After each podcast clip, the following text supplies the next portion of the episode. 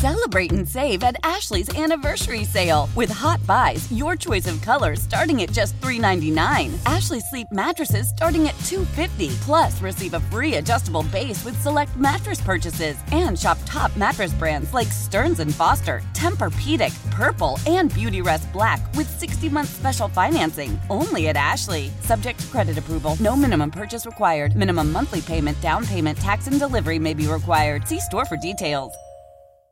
Hey, Mike Lynch here. Hey, and I'm Patrick Harris. You probably like baseball, which is why you're listening to this. This is the uh, Hot Corner podcast. Well, I kind of like baseball. I guess I'll tune in. Baseball's pretty neat, so thanks for listening. This is brought to you by your local Les Schwab Tire Center. Doing the right thing since 1952. Woo, baseball! This is the Hot Corner with Harris and Lynch. Bregman would like to get him to scamper home. Two on, two out. Tenth inning. That's in the air to left. Here comes Fisher. Throw by Ethier. Astros win it. A deep dive on baseball Wade Boggs is a Hall of Fame third baseman. The man's a legend. and much more. He drank 50 beers on a cross country flight and then absolutely destroyed the Seattle Mariners the next day, okay? The number of beers is actually highly disputed. Some say 50, some said as many as 70 beers, which is an absolutely insane amount of beer. Nobody can drink that much. Not with an attitude like that. Now, here are your hosts for the Hot Corner Patrick Harris A seven foot kid that strokes it with the acne on his back. and Mike Lynch Excuse me, he looks really hot. on 1080 The Fan. Hey, bada bada bada bada bada swing bada. Hey, hit records on my demo. Did y'all Well, hey there. Just me and Joe today. We're still with you all the way until 9 o'clock, though. Patrick is out this week doing his uh, his yearly Memorial Day trip where he goes to middle of nowhere, literally, for a week with his friends and does, I guess, camping things. Um, this whole idea of a trip just fascinates me because I am not an outdoorsy person. I I I don't it's not that I like dislike the outdoors. It's just never something that I've done growing up was go camping. So my family never did it. I did it with like my school once. We went out for once or one or two days or something, but it was not something I ever did growing up. And to hear somebody, and I'm sure a lot of listeners out there do. I mean, we live in Oregon, so of, of course it's it's part of kind of the culture here. But to hear somebody like Patrick every year, he goes for seven or ten days or whatever it is to a place with nothing, no service of any kind, basically the middle of nowhere, literally the middle of nowhere in Idaho. He just goes out there and they just go drink and have a good time, and I guess raft the rivers and hike and whatever st- other stuff you do camping. I don't know. I'm not experienced at this, Joe. It just fascinates me. It's it's it's something that's so outside of my comfort zone that it's not. I can't wrap my head around it. Yeah, what I like to do camping, my idea of it as growing up is, you know, we would bring a big old box of just different camping gear, set up our tents, and go to a campground hmm. where they have a bathroom and showers if you want to use it, but it's still got that camping feel. And there's people there. You're not in the middle of nowhere, right? Right, exactly. They got maybe a basketball court there or something like that. Uh, I remember one that my family and I used to go to a lot out in Mill City, which is like east going towards Bend, out towards that way. Uh, but yeah, was great times there. But uh, camping now, as I've gotten older, has taken on a whole new meaning because I have friends that like to do kind of like what Patrick does. Not to that extent, I don't think. I don't think ten days no service, but their idea of camping is finding a trail somewhere uh, near the gorge or towards Mount Hood, just in that area, and then stopping off somewhere and just posting up camping somewhere randomly. I was gonna. That was gonna be my my one question again. Please don't make fun of me. I am very naive with this stuff, or make fun of me. It's okay. Just understand where I'm coming from. That I have no prior experience with this, so my questions are going to sound dumb. so, Joe, you can answer if you know, or the text line at five five three zero five can answer if they know, um, which I'm sure some of you do. Do you? Is it allowed? Is it okay to just find a spot and pitch a tent and See. sleep? Or do you need to? Is there like a law in Oregon that you have to go to a campground? Is there? Do you have to? Is there certain areas that are designated for it? Like Yeah. what? What? What are you doing? That's the, I think the designated areas because from what I've heard is that there are trails all over the place. Uh, once you get out towards the gorge and Mount Hood area, and there are designated trails that if you end up somewhere, you can camp there. I don't think you can just you know go off of a trail. I mean, you can. I don't know. I, Well, I- like, this so- is something I don't do, but you know, I told my I told my buddies if they want to do this a camping trip like that, I was like, you guys got to find the trail where we're going. I do not. I gotta know, know it's first, safe. Yeah. I, I don't know the first thing about trying to find a camping spot that's quote unquote off the grid. Well, It's not so, me. I mean, Uh, get me a yurt. That's my thing. We've talked about this on primetime before. There's a song. It's a joke. It's a comedy song called "Jews Don't Camp," and it's true. um, we've played it on the air before, so we don't need to do it for you again. But it is true. There's truth to it. Uh, like uh, when I've talked to my parents about this, when they when I first moved to Oregon, they were like, they're "Like we're not going to have to like camp, are we?" And I was like, "I'm not going to go camping. So unless Kelsey's going camping, then I, there's no way." And uh, they were like, "Yeah, we'll just stay at a hotel near the area." You know, if you if you want to go, we'll just stay at the hotel. That's just kind of that's my mindset too. we had my cousin lives in Bend, and we went to her wedding, and one of the options was to stay near where the wedding venue was in like cabins, mm-hmm. and my whole family went. Nope, we're gonna go stay at downtown in the hotel. Oh, that's that is kind of that just to give you an idea of what the Lynch family does with camping. It is that it is not. We don't camp. Yeah, I personally like halfway camping where you go to a campground. I like yurts also because that kind of avoids you having to bring a tent. I have a tent. I can bring one, but I don't know if you ever stayed in a yurt, but I have some good memories of uh, different campsites of staying in yurts. There's sometimes a ping pong table, like a foosball table in okay. there. It's kind of fun. Uh, but I really do have the desire to do the off the grid camping. You know what else a- you could do playing ping pong? Like go find a a rec center. well, when you're camping and making s'mores and have a campfire, and then you can step on inside and play a game of ping pong, that it changes things. Yeah, it and makes it a little obviously bit you clear the ping pong table and set up cups and you know play beer pong as well. You know the, So it the comes in handy. the idea of being unplugged isn't the part that like is weird to me. I mean, it's not something that I've necessarily done, but I'm not exactly fearful of it. I think it'd be kind of cool to experience that. But it, it's really more just the nature. Like I hate bugs. Like I just, I, I feel like I'd just be really uncomfortable the whole time.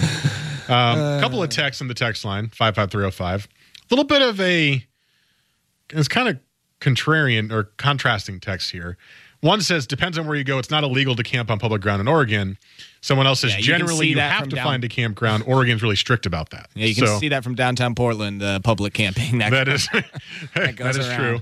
So, Um, hey, this what are you one- doing camping in this spot in the forest? Like, are you serious right now? This one says in 90% of the state and national forests in Oregon, it's legal to camp. So two to one, that wins out to me that generally you can just go pop a squat and pet, pitch a tent and hang out and build a fire and all that kind of stuff. Um, RJ is in. He says, I will be made fun of mercifully uh, or unmercifully. He says, How long does Lynch last in nature? Uh, I'd like to give myself some credit that I could figure out how to survive for a, little while, but I have no skill set of any kind in terms of building a fire, Oh yeah, um, sparking I'm a fire. I'm shaky on it. Sparking, I'm probably not doing that. like I, I know know I what to understand how to build a fire. I've done bonfires before on the beach, so I understand how it works. But in terms of like actually starting one, Mm. you're getting a no from me on that one. Never watched Bear Grylls, huh? No, no, I have not. I love as you're talking about that, how long you'd survive. He his first text from RJ says 37 minutes, and then the next one rolls in immediately after updated opinion, 17 minutes. You're lasting. Just by I'm chance, dead of, in 17 minutes. by chance, a venomous snake just comes out of nowhere and Right, just a gets you snake, or like I fall into like a pit of poison ivy, and there's spiders that are poisonous down there, and all of a sudden a mountain lion jumps in, and I'm dead. You think you think the forest knows people who go there that don't know what on earth is happening? They're like, oh, this will be easy. Yeah, they a like, they, they plan to find me in the forest. So that's what Patrick's doing this week, and uh, so he'll be back next week. Might just be seven days. I think he's back next week. I think he said he was going to Pullman today. He went to Washington State. He was going to hang out there, and they were going to go out to the middle of nowhere, Idaho, to get this done. Uh, so he'll be back next week. But we do have a lot of baseball on the show today. Well, I that's good. It's a baseball show. yes, Good. but I, I wanted to talk about camping first because I knew that I'd get made fun of, and it's kind of funny. Hey, it's camping season. Memorial Day's coming up. It is camping Summer's season. coming up. Uh, I'm going to San Diego for Memorial Day and staying in a hotel. Thank you very much. and it all comes full circle. Staying in a hotel. right. Uh, so on the show today, we will be discussing the Rays' strategy of using their bullpen first. What the Ringer, uh, which is where the main article I found this on, is calling the opener. Instead of a closer, they're using an opener, aka Sergio Romo. We'll talk about that. Closing opener, a clopener. Sure, that sounds a little dirty, but I'll, I, I can I can dig it. Um, so we'll talk about that and if that strategy is worth it for other teams, if it's only worth it because the Rays don't have good starters or et cetera. So we'll get to that. I do want to get to Aaron Judge saying no more home run derby for him after one appearance and one win. I don't really care that it's Aaron Judge necessarily. I'm just curious about the home run derby as an event. Do you want players only doing it once? We've seen players struggle after home run derbies in the past, not all the time, but we've seen it. So we'll talk about that. Um, and also, are the Braves and Phillies for real? Because the Nationals are not in first place in the NL East. The Braves are. Well, actually, the Phillies might be now because they're playing a series together. But those two teams were at the top of the division, and those were two teams that we thought were going to be laughing stocks in Major League Baseball this year. So we'll discuss that. We'll also have fantasy at 7:30 and fair foul at 8:30. So lots of stuff to get to. Fan text line is 55305, and you can find us on Twitter at 1080 the fan, at Mike Lynch27, and Joe is at Joe Fish3, F I S C H on Twitter. So you can text us or tweet at us and give us all your hot opinions. But coming up next, let's start with the Tampa Bay Rays. Sergio Romo, best starter in Major League Baseball? No. But why are they starting him two straight games? We'll discuss next here on the fan.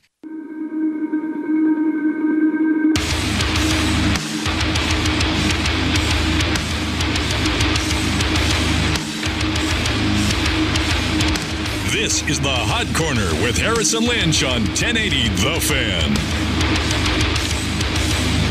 717 here on the fan. Patrick's out this week. Text line's 55305. Joe's still here. People are making fun of me for not knowing how to camp. This one says, Turn in my man card. You can't start a fire? I was never taught how and I never had to. I don't know if that's a turn in your man card kind of thing. Well, and it depends what tools you give me. I mean, like, I can start a fire with like things that make fire. yeah, like a match. But if I have to start and or with like some flint and a stick or something, I'm not skipping two rocks together to No. make a spark. Yeah, no, thank you. that's not going to happen. Going to my nearest convenience store. Do you have any matches, sir? And Yeah, exactly. taking- Um, so yeah, I don't know. I mean, like, if I was never ever taught anything and never had to do it, I don't know if I should turn my man card in for that. You know what I mean? Um, there's plenty of stuff, other other stuff like car stuff that I should probably turn my man card in for because I'm not like Oh, I'm right there with you, man. I'm not able to fix my own car. Nope. Um, I could probably change a tire if I had to, but I've never had to, so I don't. I don't even know. Um, another one now. RJ's in saying I wouldn't make it three minutes, so we're we're down to three minutes. I'm dead almost the second I step foot into the forest. Deals into how fast would it be before Lynch is mistaken for a Bigfoot? I am six foot four and I am hairy, so there you go. And it is Oregon. It is Oregon. There have been uh, supposed supposed sightings in the Pacific Northwest. So Wouldn't it be? Wouldn't it be funny if, without knowing it, I went and camped in like a famous Squatching area where like the people are looking for Sasquatch, and like they're like, "Oh my god!" That would be your For three whatever minutes. reason, I'm like running really fast. That would be- maybe I'm running away from a spider web, so I'm sprinting, and then I jump really far because I'm jumping over a ravine, and all the adrenaline is in in me, and they're like, "Oh my god, it's Bigfoot!" and that's how the three four minutes would go down. Is you would go into a high Sasquatch area, Yep. and someone would mistake you for Bigfoot, and then take you out, and then they'd walk up, and they're like, "Oh my god, we just killed a human being." Why are they killing Bigfoot? Aren't they just supposed to capture evidence of Bigfoot? That hey, dead or alive. That's how we need them. Oh God, that's just me, dead or alive. Thanks, Bon Jovi. All right, uh, let's get into some baseball here. If you missed it over the weekend, this has been happening all season, but it was the most extreme case of it over the weekend. The Tampa Bay Rays were playing the Los Angeles Angels of Anaheim, and in both the games on Saturday and Sunday, their starting pitcher was Sergio Romo. Now, you may remember Sergio Romo from San Francisco Giants fame. He was quite good in the playoffs when they won multiple World Series. He has since fallen off the face of the earth. He's not good anymore, or not as good anymore. But he has resurfaced with the Rays, and they've got him in their bullpen. He's got a 4.67 ERA, so that tells you just how good he's been this year. But what they did was they started him on both Saturday and Sunday. All he did was pitch one inning or one and a third inning in the second game, and then they pulled him for their real starting pitcher, quote unquote, which is more like a long reliever in, in this sense. In those games, Sergio Romo, first inning on, I want to say this is Saturday's game. I have them both open, but I don't have the date. Yeah, it was Saturday. Um, I'm just making sure this game is Saturday. He went one inning, three Ks, all three Ks. Second start, one and a third, three Ks. So the strategy worked. The strategy was, according to Tampa, or at least in the thought, according to Tampa, was the Angels, when Shohei Ohtani does not hit, have all right handers in the beginning of the in the game. All, all right handers in a row. And they also have really, really good first pitch fastball hitters who swing at or they, they hit hard stuff really, really well. Sergio Romo no longer can throw hard. He's a really, really he's got like a really looping curveball. He's got a slow changeup. He's a really soft pitcher. And he's a righty. So righty on righty is an is an advantage. And it worked. And the Rays only won one of the two games, but they were able to hold on to a lead in both those games thanks to Sergio Romo early on stopping the offense from getting going. Um, the Rays are now essentially doing two bullpen days a week or every five starts. They have three starting pitchers and they have two days where they're going kind of bullpenny. That might mean Sergio Romo. That might mean they've got a guy named Matt Andriese, who used to be a starter, who's kind of become a long reliever. He'll pitch a couple innings. They've got this guy Yarbrough, who's pitched a, who's been in this spot the whole season, where he's pitching like four or five innings a game. Um, it's more of their bullpen day, and they're basically saying we don't have enough good starting pitching, and the way bullpens are going in Major League Baseball right now is dominant, hard to hit. Why not just go for it and go bullpen game? So I guess my first question is text your thoughts to the fan text line 55305. Is this a viable strategy? They went one and one doing it this weekend with the extreme example of Sergio Romo being an opener, not a closer. Um, so text 55305. Do you think this is a viable strategy? Is this something other teams will pick up? Honestly, looking at that Ringer article that you brought up, uh, there's a graph that is jarring uh, to look at because it shows the starting pitchers and the number of batters faced on average for pitchers throughout the years. In 1920, it was obviously crazy. They would, you know, pitch guys for 40, 50 games. Uh, they would see on average nearly 32 guys a game, batters. And now today it's in between 22, 24. So it's dropped off drastically. Yeah, and I it's a don't dramatic know, drop. Like huge drop within the set 80, 90 years.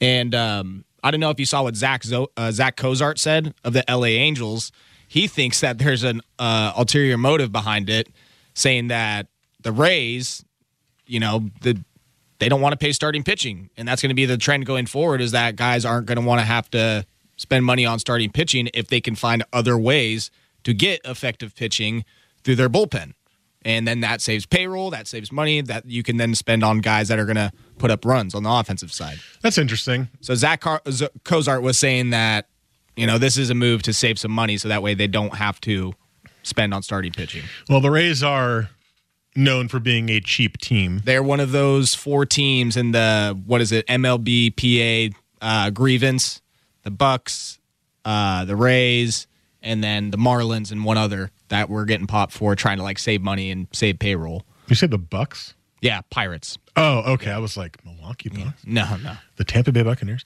Yeah. Um, yeah. So that that I guess that could be true. I mean, the Rays might not even be in Tampa for much longer if, if their if their stadium situation doesn't get figured out. Right. Similar to Oakland's stadium situation, they might be in Portland if you think about it. Um, this is also a graph in this article. It's weighted runs created plus by inning. Um, I looked it up. I didn't know what it was. Sorry, I looked it up. Basically, it's the it's the chance that a run will be scored in said inning, and has to do with a lot of factors. It says the average of it is 100, so 150 would be 50% above league average. The number one inning for runs to be scored in Major League Baseball is the first inning. Yeah.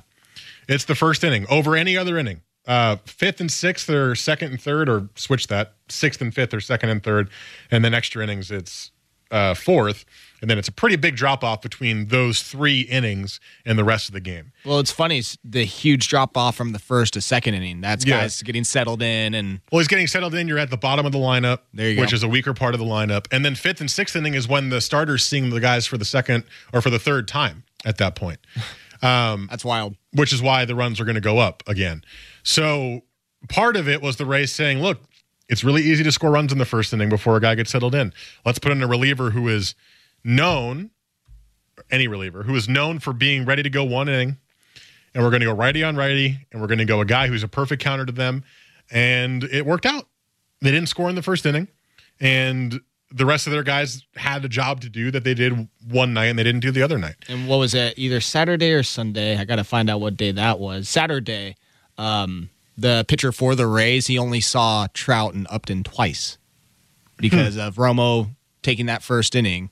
He went and faced 23 batters after that, and he only have to had to see Mike Trout, who is playing insane right now, uh, twice, and then Upton twice. I mean, Yeah. two of their best hitters. and that's that's usually known as the the right amount of times. We, we've seen it. That's why in the graph you were talking about uh, that's why so many pitchers are getting pulled in the fifth because they don't want them to see the top of the lineup three straight times because those guys have now had that many at bats to get used to the pitching and they've had that many at bats to time their swings correctly and all that kind of stuff. So all of this analytic stuff is coming in and, and turning into a strategy.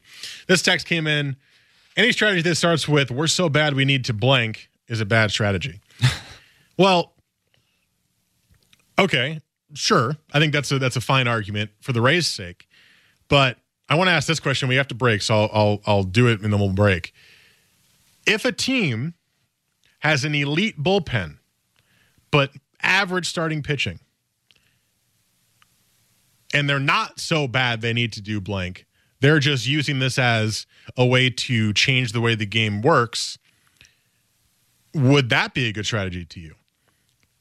I, I don't want to be Mr. Homer, but I think the Yankees are a perfect example of this. Great bullpen, average starting pitching. Would it be okay in your mind if David Robertson pitched the first and then Sonny Gray pitches until the sixth, and then you've got Chad Green, Chapman, Betances? You know what? And I have to say, how dare you? Because you know my Orioles was pulling that off first with Darren O'Day and Britton before they decided not to pull him into the wild wild card game. But Well, yeah, but two turned into like five. So I don't know if you could say the Orioles pulled it first. The Royals pulled it first with all three. successfully, Yes, successfully. because they did get a ring. So All right. So I ask you that question. Text your thoughts on that next. Plus, as just a baseball fan, do you like this at all? Because I kind of don't. That's next, but first, Joe at Sports Center.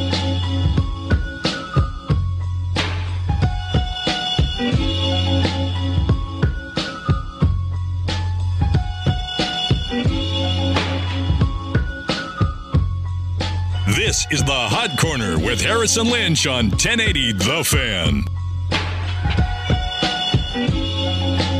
733 on your Wednesday evening. Patrick's out today. Just uh, Joe and I. I'm Mike Lynch, if you're first time listening. Hello. Uh, just Joe and I until 9 o'clock today. Talking some bullpen strategy thanks to the Tampa Bay Rays, who went closer or reliever to open the game and then long reliever slash starting pitcher after him. And it, I mean, at least the beginning of the strategy worked. Both nights, they did two nights in a row with the same pitcher, Sergio Romo, and it worked. So I asked before the break, we had a text that said, if any strategy starts with we're so bad we need to do blank, it's not a good strategy. So I, I flipped that and I said, let's say a team like, again, the example I, I could come up quickest is the Yankees, who have a good bullpen and a mediocre or average starting pitching. Let's say it's not Severino, it's not Tanaka. Let's say it's Sonny Gray, who's really struggled this year for the most part. And their their decision is Sonny Gray doesn't pitch great in the first inning. So let's put David Robertson first inning, get through the first. Sonny Gray comes in against the the lower part of the order.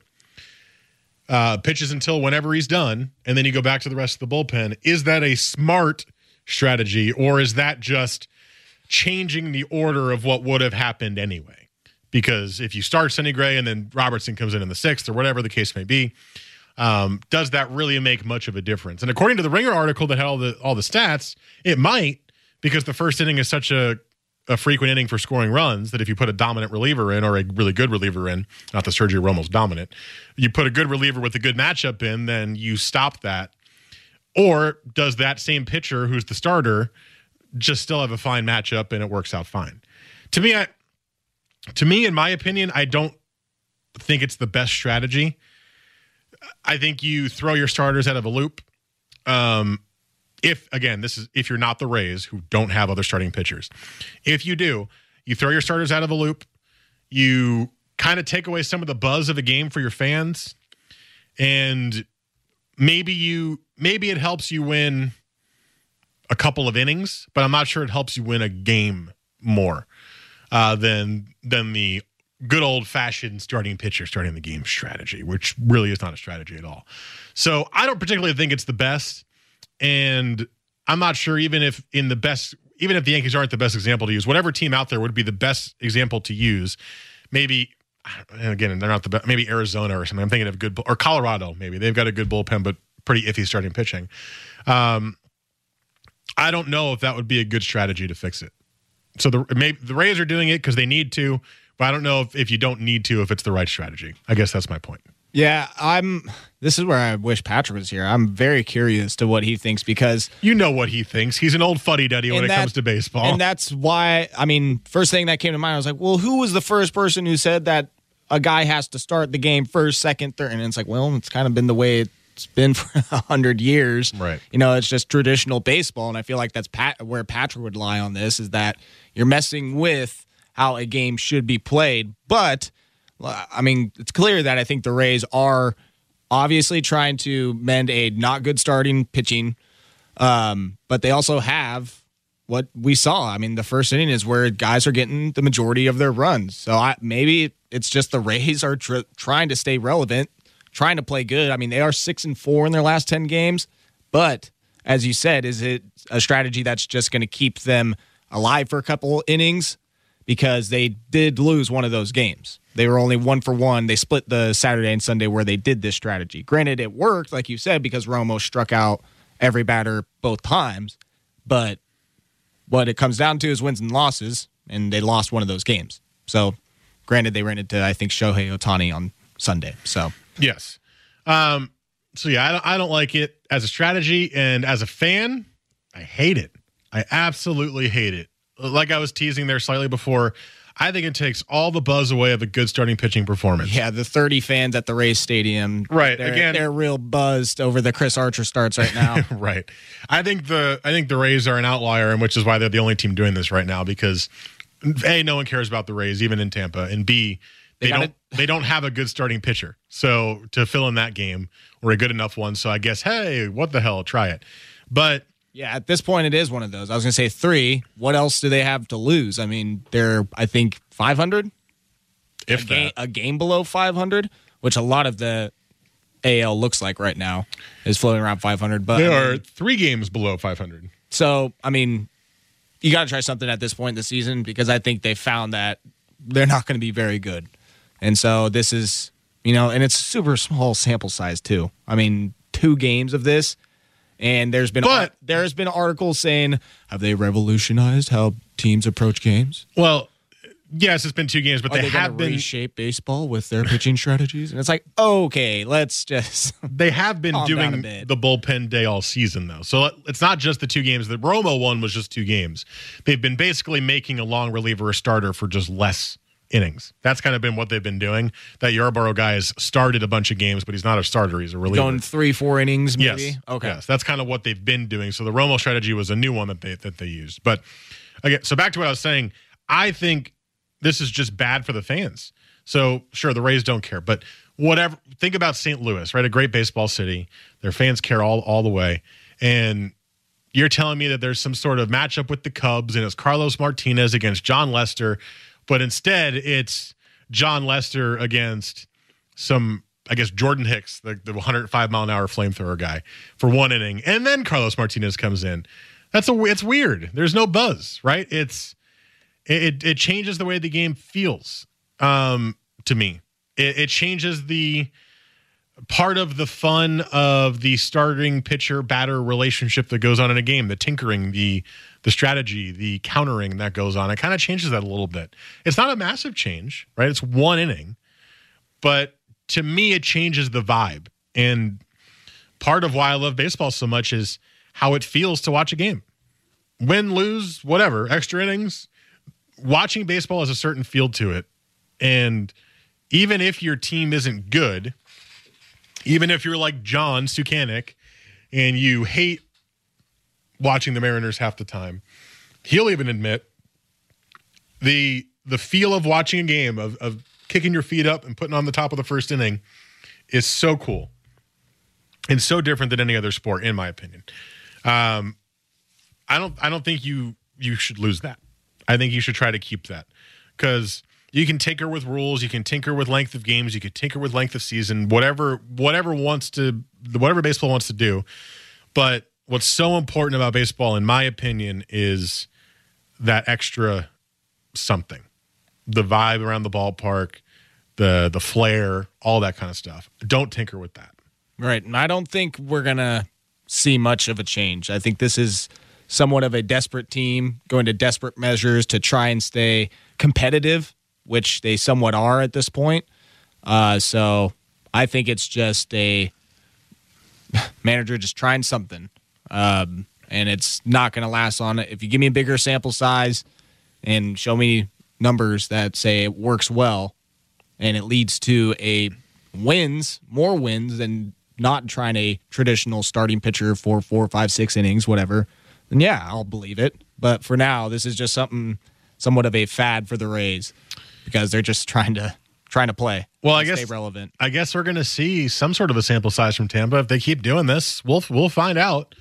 Um, like you said, they've been doing that three four inning guy for the majority of the season. Yes. Yep. It's just the first time they've done. Yep.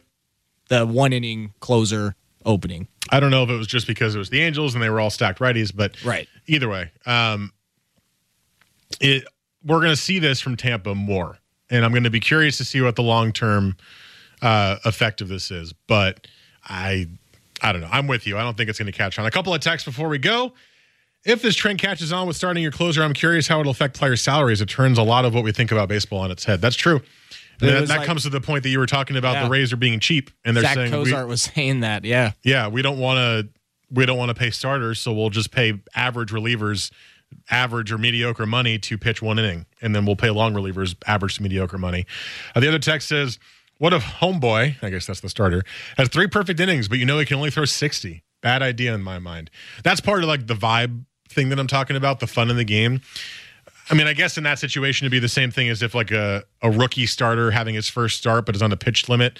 We've seen that a bunch recently where they'll just pull a guy six innings, no hit ball, doesn't matter. They're pulling him because he's at 80 pitches and they're going to take him out anyway. Uh, I guess you'd probably see it a lot sooner. You, you get a lot more combined no hitters if a no hitter was in the cards.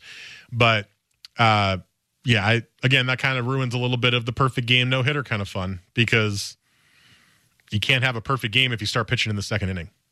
It just it doesn't work that way. Nor a quality start. Uh, a lot of things factor into it. Yeah, that'd be interesting. Could you go second inning to sixth inning or eighth inning and still get a quality start? Because I mean, that's not, like six innings pitched. You're not starting the game. I know. That is true. That is true. You're not starting the game. Um, all right. Keep text coming in 55305. We do have fantasy grind coming up next. If you have any fantasy questions, feel free to text them right meow at 55305. And uh, if not, we'll just give you some tips for what to do at this point in the season.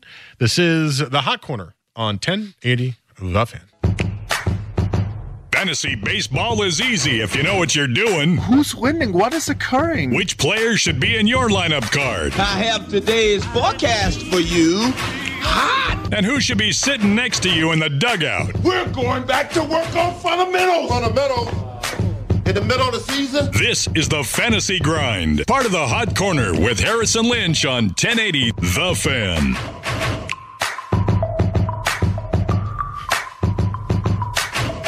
That's us. Don't worry about it, Joe. I inhaled and I felt like something went in my nose as I inhaled and it made me freeze for a second. Um, that's us, but Patrick is out. uh, until next week. He's in, well, I guess he's in Pullman tonight, but he's going to Idaho for a camping trip.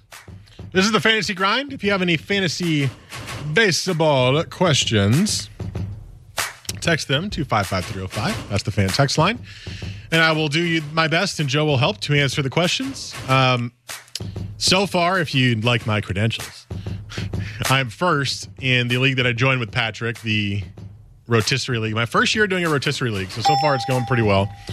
And I am. What's my record in this league? This is a head to head league. I'm five and two in my other league. So doing pretty well this year. Last year was a, was an off year for me fantasy wise, but uh, I was able to get out of the doldrums of having really bad starting pitching to somehow finagle together a, a good starting rotation, or at least a serviceable starting rotation this year, which I can update you on in a second if you'd like. We did get a question on the fan text line 55305. 10 team league head to head. My starters are decent. I have Mookie Betts. I have Manny Machado. Should I trade Paul Goldschmidt for a starting pitcher? Uh, my answer is no. I know Goldschmidt's really struggling this year. He's having by far his worst season as a major leaguer. I'm going to pull up his stats here really quickly. So give me one second. I think he's hitting under 200 from what I saw. Oh God, he's hitting exactly 200. Gross. His on base percentage 324, so he's getting on base still because he walks a lot. But you know Goldschmidt's not going to stay bad for this long. And in a 10 team league, there's always good starters to be had, or at least there's always good enough starters to be had. Um, now, if you want to turn Goldschmidt into an elite starter, fine, but you're not going to get that because of how poorly he's performed so far this year. I think if you trade him, you're going to get a lot lower value than what you should be for a guy like Goldschmidt. And when he gets hot, and he will, you will have a trio of elite players on offense who can help carry you in Betts, Machado, and Goldschmidt. So I would say do not trade Goldschmidt. If he starts getting hot and the value goes up and you still need some starting help, feel free. Uh, but right now, it's not a good time to trade him. And I, I, I probably wouldn't anyway. I would just ride out the, the, the cold streak. And like I've talked about on the show, my rotation was the worst. And I have turned it into something that is manageable. That today gave me almost 100 pitching points with four starters and two relievers. So, and this guy's saying that his starters are at least decent. Decent. You're saying yes. yours were just complete poo. Oh, they were bad. Yeah. So yeah, he's at least putting in the decent qualifier for his starters. So today I used three of my four new starters, and they pitched well, all three of them. Out of bed. So good for you, Tyson Ross, Tyler Skaggs, Chad. Cool. Thanks. I'm happy for you, bud. Appreciate it. Uh, yeah, initially I thought yes because I mean Betts and Machado are just having ridiculous seasons this year. They're almost making up for Goldschmidt's deficiencies, and that's where you might have to look at is are they actually putting up those numbers to make up for what Goldschmidt is not doing? Um, I would say keep an eye on it for at least like two, three more weeks, maybe as you get closer to July, maybe back end of June. And if Goldschmidt hasn't done anything to, you know, show signs of life and your starting pitching is not helping you in any ways, like you said, they're decent, so they must be all right. They must be, you know, managing the storm for now. But if that's not the case, in about three weeks, back end of June, I would say to uh, probably investigate some trades. I do think this also depends where you're currently sitting in your league. If you're doing fine, if you're just above 500, if you're plowing along and it's it's okay, I wouldn't trade gold. I mean, if you're Goldschmidt, but if you're bad, if you're like two and five, and your starting pitching has been causing you those losses, then maybe I try it. But again, you're not going to get the value you want because he's hitting 200. My my philosophy, unless there's a Diamondbacks fan in your league. yeah, my philosophy in any fantasy sport, just make it to the playoffs. He and says he's in second. Yeah, if you're if you're good enough and you're you're going to make it to the playoffs, just just get to the final playoffs and figure it out then. When Machado gets traded, will he have better stats to do a better supporting cast? No, because his stats are unfreaking real. I say I don't know with how the can... worst supporting cast possible. I don't That's know how they true. can get any better, honestly. Yeah, it's... Machado's hitting 328, 15 homers, 43 RBIs, 405 on base percentage.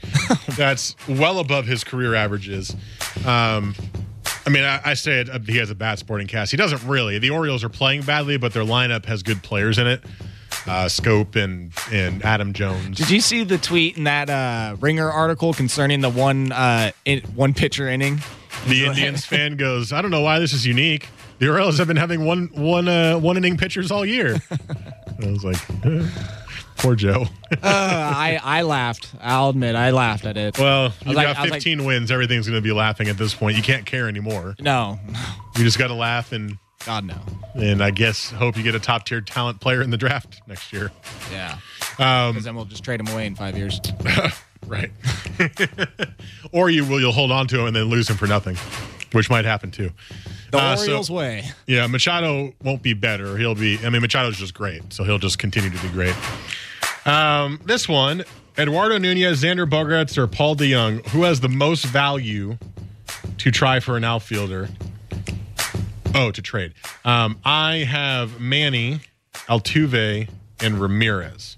Guessing Hanley. I'm guessing J. Oh, probably Hanley. Yeah. So Manny Machado, Jose Altuve, and Hanley Ramirez, or Jose Ramirez, maybe. Ah, yeah. Um, that's a good infield. Most values Bogaerts. Uh, I wouldn't trade Bogaerts, uh, although, yeah, I wouldn't trade Bogaerts because I think he's really, really good. I think he's one of the best. I mean, I guess I think Betts is better now, but I, I've always thought Bogaerts was the better hitter. Um, and just this year, Betts has passed him. But I would not trade Bogaerts, but he has the best value. Eduardo Nunez has no value uh, outside of multiple positions being played. He doesn't play every day. He's really inconsistent. Paul DeJong is a good young player. He might have some decent value, but you're not going to get a lot back from him, I don't think. So if you want to trade a big name, trade Bogaerts. You'll get a top tier outfielder for him. But also sounds like you're a Red Sox fan. You've got Hanley, Bogaerts, and Eduardo Nunez. Hmm? Although I guess I have two Red Sox and I'm a Yankees fan, so I guess that doesn't actually matter because I have Bogaerts and I have uh, Rafael Devers. Hey, that, that's good fantasy strategy there. Don't let the don't let the rivalry lines get in the way there. You oh yeah, draft from everybody. Dude, I love Bogaerts. Uh, he's such a good hitter. There's no way I was going to pass him up in my fantasy draft. no, people that do that, like that would be. Trying to think of a fantasy football equivalent for me. That's like me passing up any Eagles player because I like the Cowboys so much. It's Carson like, Wentz is sitting there, and you're to like no, pass him up. no. for- I think he's gonna have a down year. Yeah. Dak. Dak's my guy. you try and yeah, sell yourself on the fact that no, I just mm, I'm gonna pass. Uh, so yeah, so I'd say Bogaerts has definitely the most value, but I would not trade him. Then after that, I'd say DeJong and then Nunez. Um, that's all the time we have. Thanks for the questions, guys. Appreciate it. I was just going to throw this out as a, as a, a theory, or I guess an idea moving forward. A strategy is keep an eye out on all the young players being called up. They're hitting pretty well, but make sure they're going to stay up. Juan Soto, the outfielder for the for the Nats, gets called up, hits a home run his first game.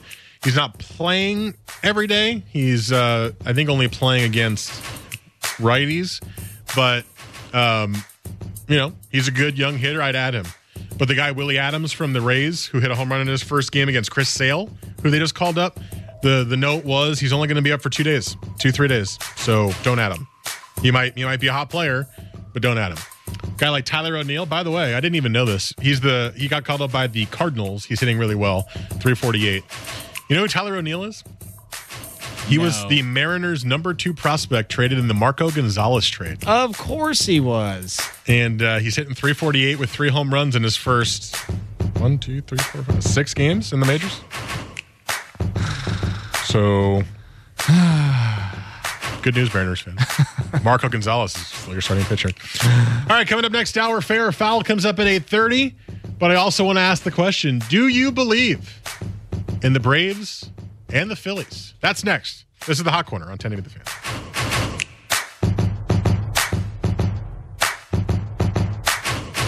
Celebrate and save at Ashley's anniversary sale. With hot buys, your choice of colors starting at just $3.99. Ashley Sleep mattresses starting at $2.50. Plus, receive a free adjustable base with select mattress purchases. And shop top mattress brands like Stearns and Foster, Tempur-Pedic, Purple, and Beautyrest Black with 60-month special financing. Only at Ashley. Subject to credit approval. No minimum purchase required. Minimum monthly payment, down payment, tax, and delivery may be required. See store for details.